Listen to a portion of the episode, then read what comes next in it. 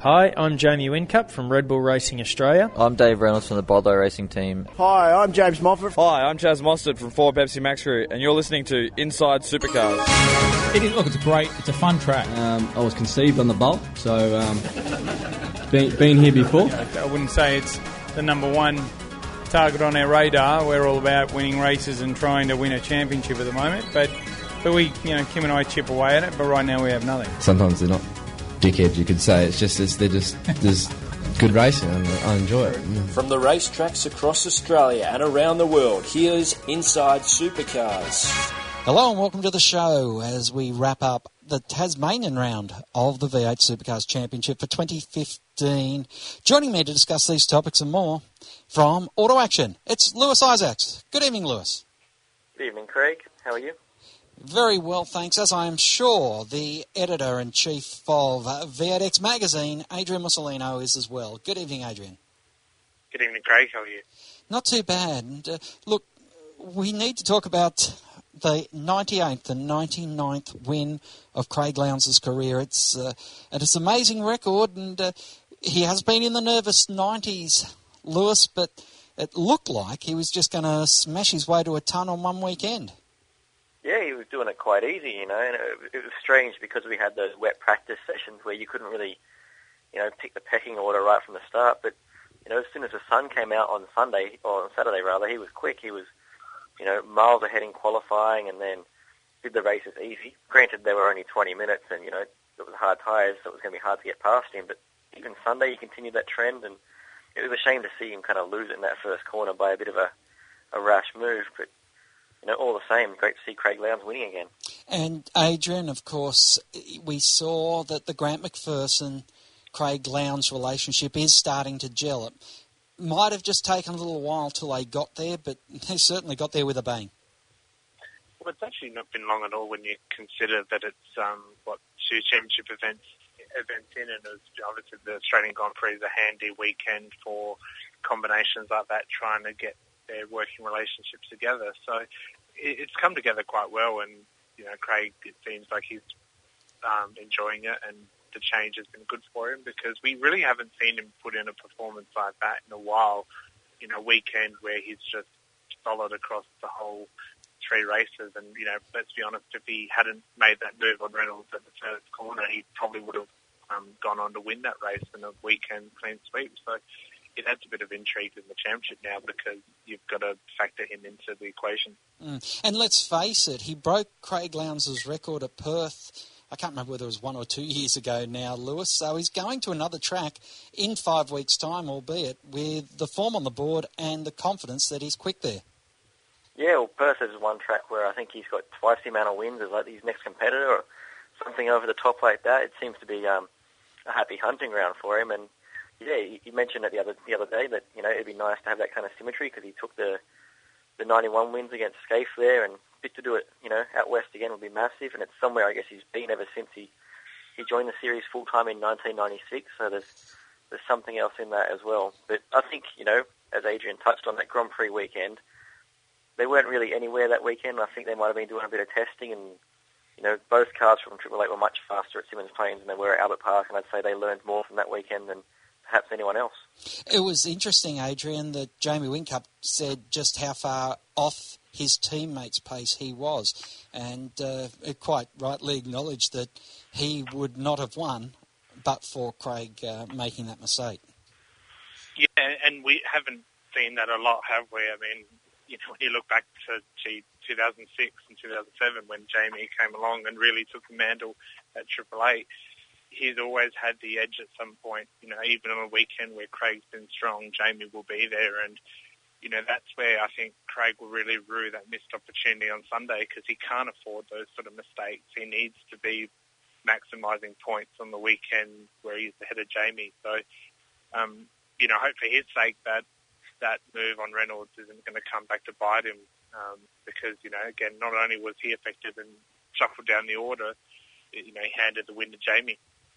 Twice now, Lowndes has been either off the track because of contact or made a contact mistake that saw him drop to the back, and two years in a row, he's driven through the field like a demon. What did he get back to fifth place at the end of the long race there, Adrian? Yeah, he's you know, it's surprising as well. Symmons Plains where we know overtaking is pretty limited, but that just again shows why those Sunday races are so good because even if you have you know a problem early in the race, you can come back. You can use strategy. You can use your soft tires. You can use pit strategy, and that's where I think if you ask people up and down the paddock and even you know ask media, I think we'll prefer that Sunday race because of that factor. Saturday tends to be a finish where you qualify, and if that incident had happened in one of the Saturday races, you know, no chance is coming through. So uh, I think that's you know going off on a bit of a tangent, but that's probably a debate to have regarding race formats and why the longer races work better. Yeah, well, it's a point I'll take up with you after the break here on Inside Supercars. Join in the conversation. Post your thoughts on our Sport Radio Facebook page. Hi, I'm Fabian Coulthard, and you're listening to Inside Supercars. Each week, join the Inside Motorsport team as they look at all the news from across Australia and around the world. Yeah, I mean, it, it means a lot. You know, through the years, a lot of reference this race as one of our majors. 600 miles around here is no easy task. Uh, we were able to beat the 211 the boys and, uh, and meet Anthony Begley in the final, which uh, we were able to um, take the win off him. So it was, uh, yeah, it was a great weekend for the uh, Rapstada family. Inside Motorsport broadcast on community radio and online at sportradio.com.au. Hi, I'm Fabian Coulthard, and you're listening to Inside Supercars. Welcome back to Inside Supercars with Adrian Musolino from V8X Magazine and Auto Actions, Lewis Isaacs. Picking up on the point, on Saturday, the drivers at the press conference were asked, What do you think of these short races? And unsurprisingly, Craig Lowndes, Jamie Whincup, and James Courtney, all sitting on the on the podium, go, They're great. Speaking, I had a chance to speak with uh, Chaz Mostert on Sunday, and he's going, The tyres didn't fall off, it was boring racing, and honestly, I think uh, we had a lot of comments, and uh, even on Sunday, we had people commenting about how, yeah, the Saturday races weren't uh, weren't up to scratch. So, I guess the big thing is, uh, Jamie had talked about it's about time we get rid of the hard tyres, but the hard tyres went over the cliff quicker than the soft tyres did, Adrian. Yeah, look, it's very track specific whether the tyres go off or not. I think the bigger issue here, and it's something there's a trend emerging with these Saturday races is that in the first race the drivers are very conservative because you don't want to wreck, obviously, because if you miss the second race then that's a big chunk of points and you can't afford to lose that. So there's this natural conservatism that sort of creeps in on the Saturdays, which is a bit of a concern. You know, no strategy, no tyre changes, no pit stops, bit of a sprint at tracks like Symmons where it's hard to pass. You're inevitably going to finish where you qualify. So I think it's something that V8 Supercars needs to look at and maybe move towards a one race per day format. And, you know, I don't think there's any argument that those longer races are a lot better because you're just going to get more variables thrown in the mix and therefore a better race. What about a one race per weekend format, Lewis? Well, we've got that. We call it Bathurst and Sandown. and They're all right, but I think they're kind of special in their own merit. You know, on the point of um, the two race Saturday and the and the one on Sunday. I think the series is kind of correct in a way of, of rationalising the formats to make it easier to understand for an outsider. But, you know, if you look at it in the same kind of um, position, it, I don't think the blanket rules for um, that format apply at every track. And, you know, in particular the tyre rules too. You know, we can't just have hard tyre Saturdays and one soft on Sunday. That's, that's not the show we need to um, promote in the sport. I just, my own personal opinion is I'm with Jamie. They should come, probably scrap the hard and go all soft if you, if you want to do have a, have a blanket rule. But you know, and, until then, it's just you know the Saturday races are a bit boring. You know, I think the only people that are kind of happy with them would be the the Channel 10 editors who only have 22 minute races to kind of compress down into an hour's highlight show. Yeah, well, fortunately, they had five minutes of uh, blow up and reaction to Will Davison and James Courtney. We'll get onto that in a minute because I think most people, Lewis said, the star of the show this weekend, outside of Craig Lowndes' speed, was New Zealander Andre Heimgartner. Never been at the track before, and yet it was his data that was improving the Pepsi Max Crew cars. Well, I think it also, you know, paints a bigger picture of where um, Prodrive Racing Australia is at. You know, Andre easily outqualified uh, Scott Pye, who's a, a more experienced driver, and they're you know both in FGX Falcon, so that says a lot there. But yeah, it was a great job by a rookie. He um, he did two years in Dunlop Series before, and he wasn't exactly a regular race winner there, or someone you immediately picked was going to be ready for promotion. But he did a great job at Bathurst, and he seems to have uh, taken to this very quickly. So kudos to him. Too bad on Sunday there weren't too many New Zealanders watching him. Adrian. Yeah, well, obviously we've seen the TV, TV figures, and there was a massive drop when the World Cup final started, and to be expected. But yeah, it wasn't really a good weekend for the Kiwis take Heimgartner out of the equation. Um, you know, you look at Scott McLaughlin and another uh, mechanical issue on the first of the Saturday races, and that's becoming a bit of a theme, sadly, for Volvo Polestar Racing. And Fabian Coulthard was a bit sort of absent this weekend. Um, one of those weekends where BJR just tends to disappear a bit. And Interestingly, though, uh, Fabian Coulthard has renounced his New Zealand heritage. Uh, I don't know if you guys saw the tweet or post from Jason Bright, but uh, Brighty posted uh, he was at Launceston Airport at the uh, fall of the last New Zealand wicket, at which point Fabian pointed out to him that he was born in England. yeah, well, he actually even um, worse the Kiwis. so he's he's jumped off the Kiwi boat, Adrian. Yeah, well, he took that photo from the um, V8X season guide where we've got all the drivers where they were born and things. And indeed, um, Fabian's born in um, England and he lives in Melbourne, so um, very convenient timing. But I'm sure when we come around to Pukekohe, he'll be back on that bandwagon. Uh, yes, an interesting one. Sorry, I digress, Lewis. That's all right. I just think you know I'd rather be a Kiwi than an England supporter at this stage. I, I was interested in that fact because I had left before even the round robin tournament had ended. But I really do digress. Courtney on the podium, leading the championship Saturday night, went missing on Sunday, tenth place in the end. Uh, Lewis, uh, what went, went went on because Garth was there. Well, I think it, it, it kind of goes back to what we were talking about the other week. You know, people were asking where HRT back because they had a great Clipsal, and they've always been pretty well at um, at street circuits. This was going to be a bigger test for them, and it seemed to be just like a tyre issue. It was slow on the hards and and quite quick, quick on the softs, and they possibly didn't find that balance, you know, as well as others had. But Garth, it was good to see him up there again. That's probably a bit of uh, experience coming to the fore, and just he's an aggressive racer, and the soft tyre races probably suit him better than they do James. But yeah, I just put that down to one poor stint in the middle because there were times when he was quite quick, and you know he and Winterbottom both had a similar strategy, and uh, they were pretty much nose to tail for a lot of that race. Mm. Adrian, Courtney's supposed to be the soft tyre gun, Super GT and Formula One experience. That's where he's supposed to he's supposed to shine. Well, he did back in 2010 when he was the V8 Supercars first ran on the soft tyres, and he had that experience, and he ran away with those two rounds, and it really set up his championship. But now, you know, the other drivers and teams have figured out the soft tyre; they've, they've had enough experience on it. And um, just touching on a point you're making, I think that's one of the most intriguing inter-team battles this year at HRT with Tander and Courtney, because clearly they've made gains and this is the point where they need to be fighting for a championship, and they're both up there. I think they're both in the top four, so it's going to be very intriguing how that pans out because Tander has the experience, but you know Courtney really is on it this year. So it'll be fascinating to see who comes out on top. You know, I think from around mid-season, whoever's ahead, um, the team might sort of jump behind and really push because um, you know, we know how strong Triple Eight will be.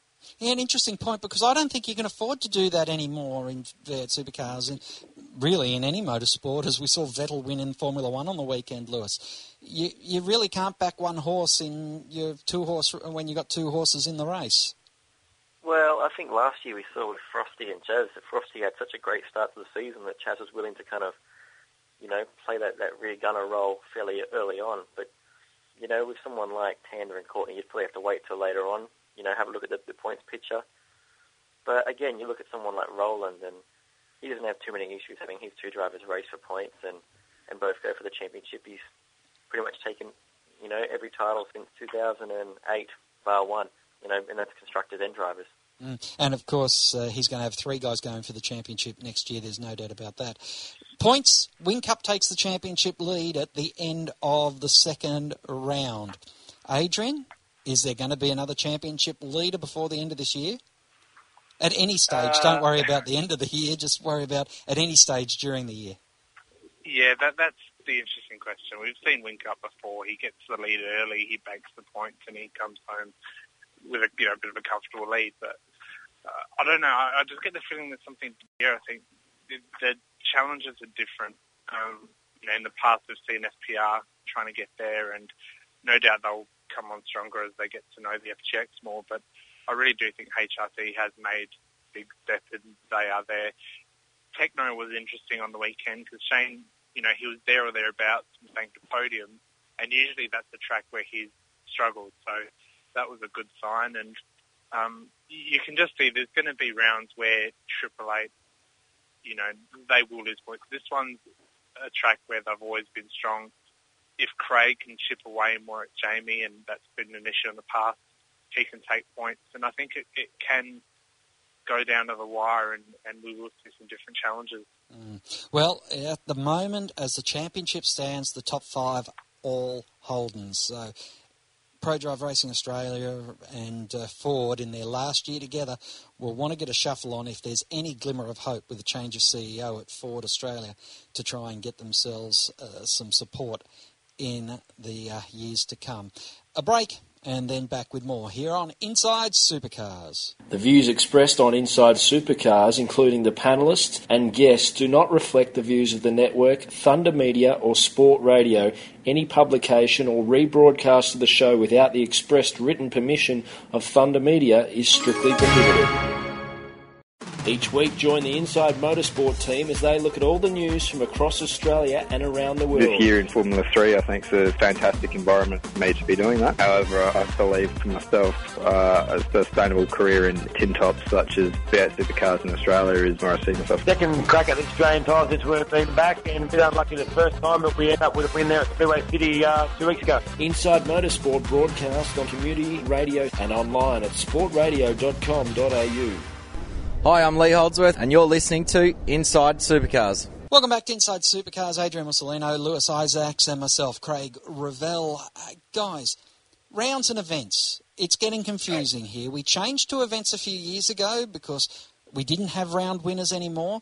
But when V8 Supercars press release talk about rounds, when the television commentators talk about rounds, do we have to have someone come out and at least formally state their events or their rounds, but don't mix the two up. And you can't say every race is a round because it makes it even more incomprehensible to the casual viewer. Lewis? Yeah, it's it's you know a matter of semantics, isn't it? I remember back when it was called rounds, and it was pretty easy to understand. You had about three races, and you add the points together, and that's who won the round. Uh, you know, the record books were like that for so long, so this formula's kind of uh, it's screwed with people like Aaron Noonan, I imagine, who's probably had to get you know a second calculator out to work out what exactly is going on. But you're right; it should just be rounds. Screw this whole event thing, and let's just keep it simple. You know, Well- you can win a race. That's all good and well, but you know, it's the round that matters. Adrian, it puts things into the records books like an asterisk against Jason Richards' name because he never won a round, but he did win a race. Just when Yeah, winning a race wasn't winning a round. Yeah, it's a tough one, but I, I do, to play devil's advocate, I do think the current format works because you do have, with the two races on the Saturday, they are individual races, as is the Sunday. But because the Sunday is the feature race, if you like, it's the longer race, that should count as whoever wins that race wins the event. So, you know, James Courtney wins the Sunday race at Fitchville and he's the Fitchville 500 champion. But um, I, I think that works as is.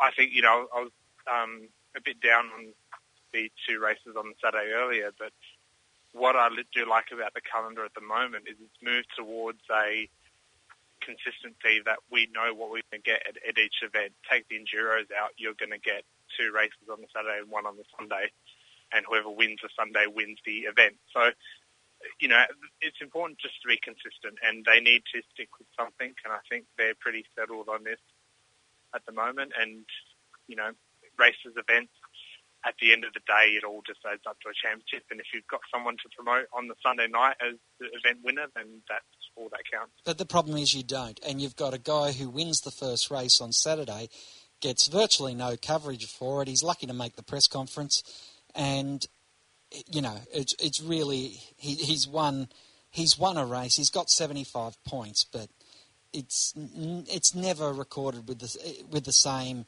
reverence as even the winner of the second race, even though they're exactly the same points value, because the copy going into the paper, going onto the websites, is going to have one picture, and it's normally the picture of the winner of the second race on Saturday. But at Yeah, the end of the day, it's, sorry, Lewis, but I was just going to say, at the end of the day, you look at it, it the Sunday is more weighted more heavily because it is double the distance, so that makes sense. And with the Saturday at the end of the day, if you win a race, whether it's the first or second, you're still winning a race, and um, that's up to the teams to then market it out there because it's only inevitable that if you're going to have two in a day, then the second's going to overshadow the first. Lewis? Yeah, I, I, I'm, I'm with Craig on this one. I just think it's kind of a bit undersold. The first Saturday race, the champagne is, you know, on ice, so to speak, and you don't see those kind of guys on the podium in the press conference after. You don't really get a chance to speak to them because they're immediately in a debrief, and then they're racing again an hour later. It's kind of it's sold a bit short. And if you're a driver who perhaps you know is usually a back marker, and you take a surprise win on the Saturday morning or the first Saturday race, you know, I'm sure you'd like to celebrate it with as much kind of um, enthusiasm as possible, and it really doesn't afford that. And it's kind of letting down the spectacle a bit. Well, But then it moves to the point of do we have just a one race per day format. And you know maybe that's the go you just have you know a shorter race on the Saturday and the longer race on the Sunday and it's two races per weekend because you know if you're going to have this sprint format you're you're sort of stuck to having two races per day. Maybe we could just split the race in half and not give the winner out to the end. Oh, wait, we've tried that already. A break here on Inside Supercars. Plenty more when we return. Join in the conversation. Post your thoughts on our Sport Radio Facebook page. Hi, I'm Nick Percat. You are listening to Inside Supercars. Each week, join the Inside Motorsport team as they look at all the news from across Australia and around the world. Still a bit in shock. Uh, thanks, thanks everyone. Dissecting the sport with interviews, news, and opinion. Got to put money back into the sport at the lower levels to develop the kids and bring them up. You can't rely upon good luck. For Daniel Ricciardo's old man to have found a few mates that tip some money in and send him overseas, there actually needs to be a Inside structure. Motorsport broadcast on community radio and online at sportradio.com.au. Hi, I'm James Moffat. Hi, I'm Michael Caruso, And, you're, listening, to Inside Supercars. Welcome back to Inside Supercars. Yes, I was being facetious. The halftime break didn't work. First ever pay t- all pay TV live event, exclusively pay TV live event. What's your feedback, Lewis Isaacs? What have the people riding into Auto Action been saying to you? Well, it, it's been a mixed bag. You still have the uh, the small contingent of people who are unhappy. It's it's on Fox and they don't enjoy the uh, the highlights package, and then you get the people that do have Fox and they're just they're complaining now that they've got nothing else to do for the weekend because they're stuck inside watching motorsport all weekend long. So it's it's kind of um, the polar opposite there. But it was interesting getting the uh, actual ratings numbers through OzTam today, and or yesterday rather, and you know it wasn't. I guess it's one of those unique weekends where the uh, Cricket World Cup had a massive effect on actual overall brew, uh, um, what are they called ratings figures, but you know these ones on Fox didn't seem to rate very high, and even the highlights packages went up there. I think on it might have been Saturday or Sunday.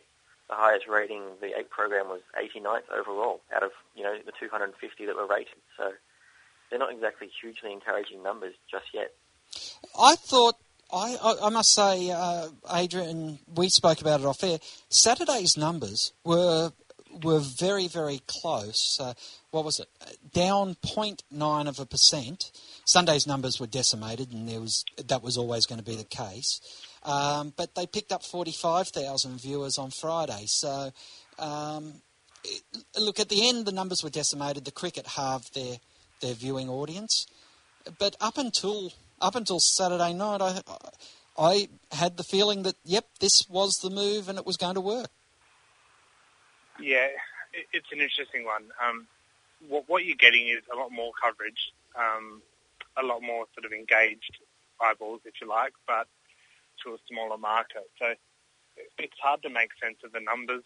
Um, as you said, Saturday's figures tended to match last year's, and um, that was encouraging. But as Will said, you know, it wasn't a big rating event. But at the end of the day, this isn't one of the marquee events. This isn't one of the ones where you're going to sort of book it in in your calendar and and sit down and and sort of take a weekend off from anything else you're doing.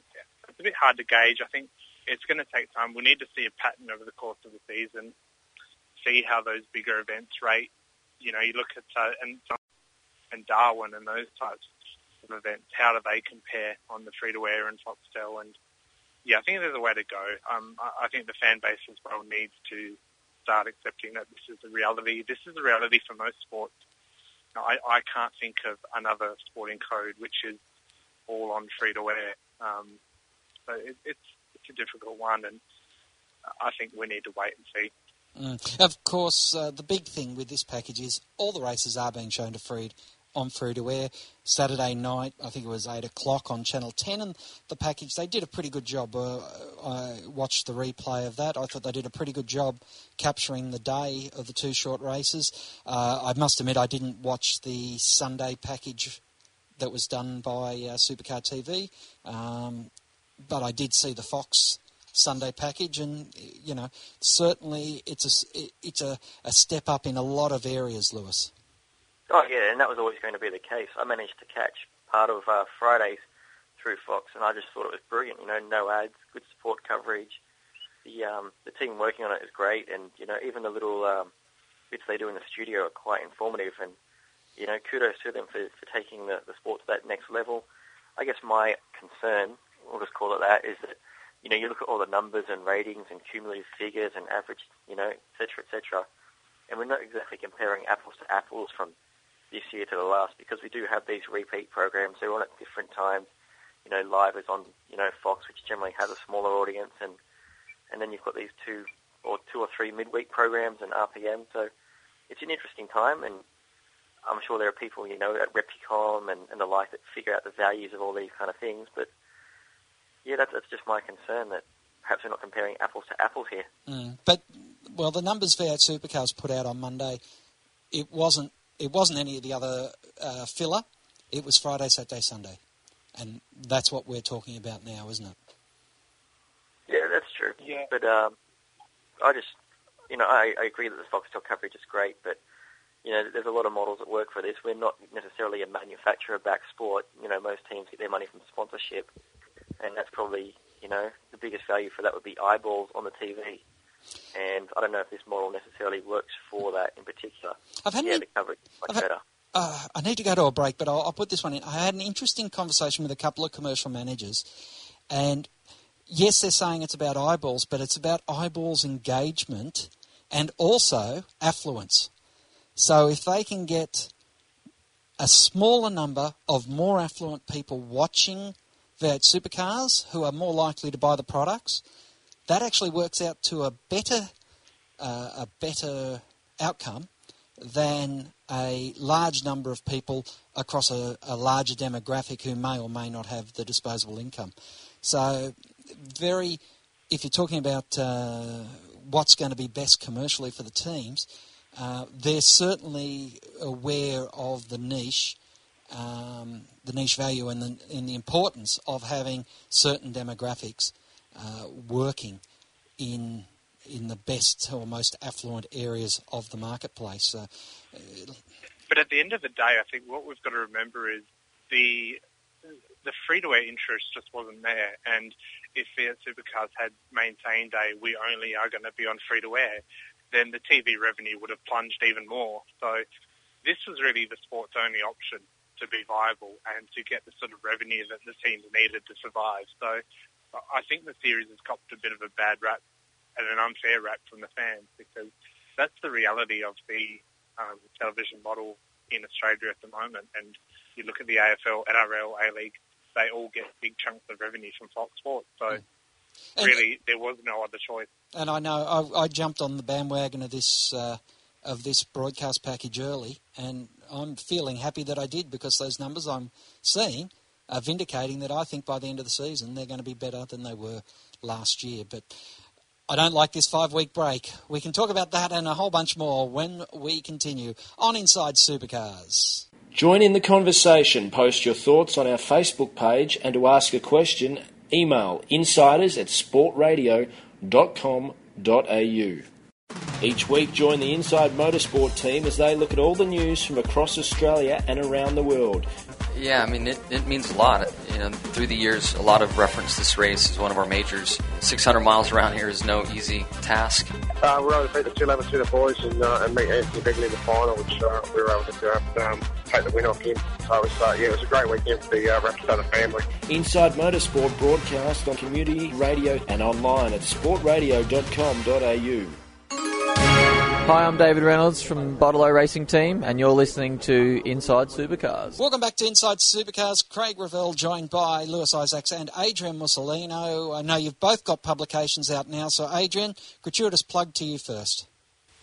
Um, well, uh, the uh, current issue with Scott McLaughlin on the cover is available for another week, and it's got the uh, free calendar fridge magnet for the season. So go out and grab that, and then there'll be a new issue out just after Easter. All right, now uh, your turn, and uh, I believe someone on your staff had a dig at a television show. Yes, uh, in the current issue of Auto Action with the Gen 2 superstars, Chaz Mostert, Scott McLaughlin, Nick Percat and Scott Pye on the cover, our own editor-at-large, Mark Fogarty, and uh, sometime Inside Supercars contributor, has um, basically torn the uh, two variety programs to shreds. He's not a, not a huge fan of RPM and not a huge fan of Inside Supercars as a whole.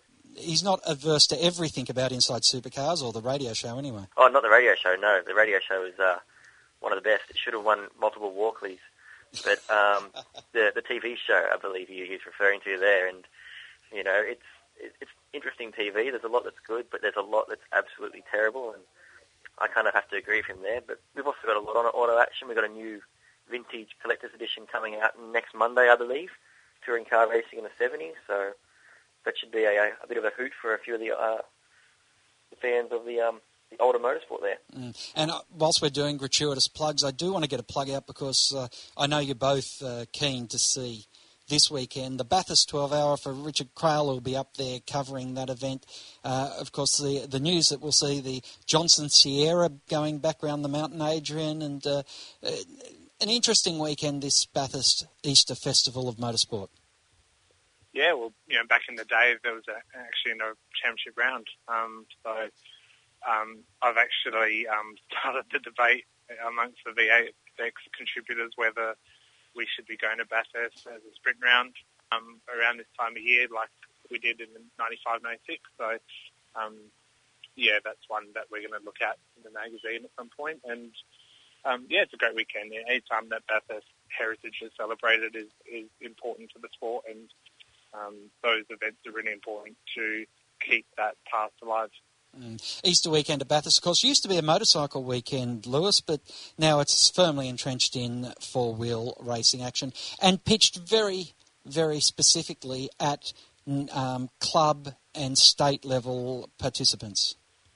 Yeah, and I, I think it's a great thing. They've absolutely got the right to use that track. It's, you know, without doubt the best in the country, and it's it's fantastic that they've got the opportunity. I think the production races there are, are pretty fascinating. They always get some huge fields.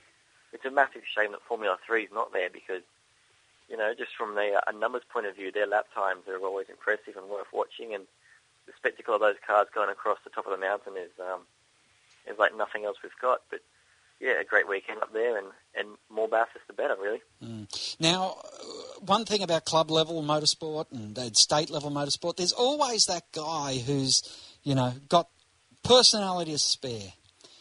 We have tonatons in the last few years over in V8 supercar garages, but Will Davison certainly showed some emotion, and uh, James Courtney, he was happy to laugh it off and give us his thoughts as well. Do we need a vaudeville villain? Do we need some WWE, Adrian? We need it if it's genuine.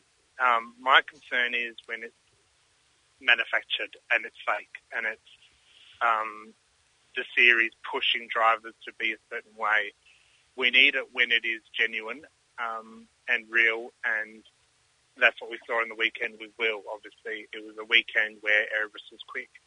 Um, there might not be too many of those weekends where the car suits the track as well as it did in Tassie, and he couldn't take advantage of it because of that first lap incident. So there was genuine frustration coming out. And you know, it was good to see him react the way he did, rightly or wrongly, um, because it's important that drivers have an opinion and aren't afraid to show that emotion. But as I said, I just I don't want to see us at the point where it's fake attempt to create controversy because we've seen that a bit in the past, but it never works, and people can see through it, and the sport is embarrassed at the end of the day when it happens.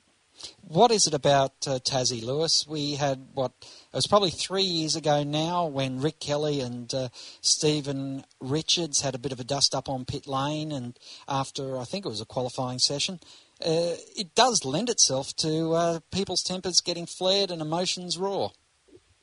When you've only got two spots to really pass, I guess you've got to, uh, you know, time your moment to perfection. If it doesn't go right, well, you know, I can imagine that's reasonably frustrating for these guys. And we saw with Will that, you know, as far as he was concerned, in his the rear of his mirror, he was, um, you know, taken out by Courtney. The stewards didn't quite see it that way, but yeah, I'm with Adrian. It was great that he reacted and that it was caught on camera. It's another dimension to the sport that we kind of need because sometimes these characters, by virtue of you know the commercial side of the sport, can be a bit one-dimensional.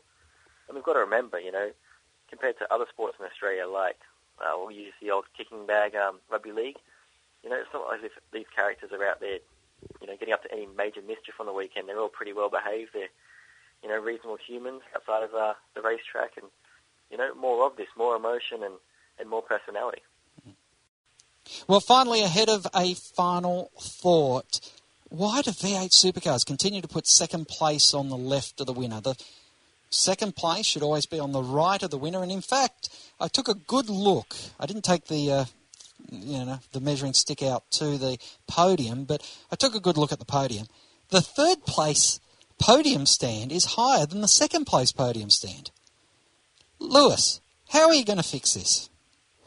Oh, I guess Michael Caruso can start getting a few more podiums, and we can, you know, adjust the height accordingly, perhaps. But I, I have no idea why they've done this. You know, maybe it's because we're on the other side of the world, and or maybe driving the right-hand side or the left-hand side of the road. I don't know. It's just a, a strange situation they've kind of um, put together for themselves there. Mm. Adrian, you're, you're a worldly man. It would never happen in the world game. I'm just impressed you've, you've worked that out and noticed it because it, until you had pointed it out, I didn't even realise. So um, I'm pretty impressed. And um, does that apply to the press conferences as well? Yep. They when the guys walk in, they look at me and go, "I'm second. I said, "Well, you sit on." As we're looking at him from the from the punter's side, from the TV camera side, I say, "You sit over there on the left." He said, "But I was standing on the other side." I said, "I know. I can't explain it, but that's where you should be if you're second place, on the right hand side of the victor." I think you need to give Jason Warburton a call and sort it out. A final thought after the break. Each week, join the Inside Motorsport team as they look at all the news from across Australia and around the world. And, you know, every, every year I see Jackie's Grand Prix and I just remind myself of, of his part in, in starting the, the path to safer cars.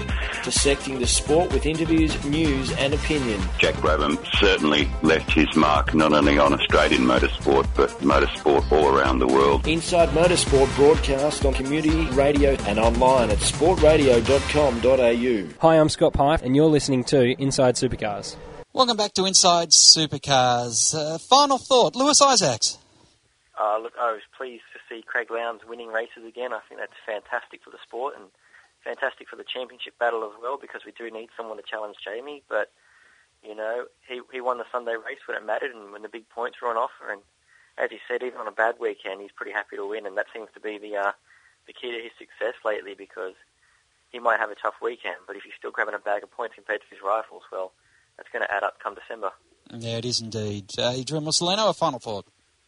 Well, I'm just thinking that there's no racing for five weeks now, and it's going to be pretty hard to try and fill magazines and websites without much content. Um, you know, I just feel like it's time that the series looked to a summer move to get a condensed calendar of, you know, 16 or so events, 16 or so events every fortnight because this sort of trying to elongate it to get it out of the AFL season and running over winter just doesn't seem to work. And now more than ever with the new TV deal, when you have so much content to fill, you need to really maximise your time in the spotlight. And the series is just going to disappear now for five weeks, and it's very costly for everyone involved.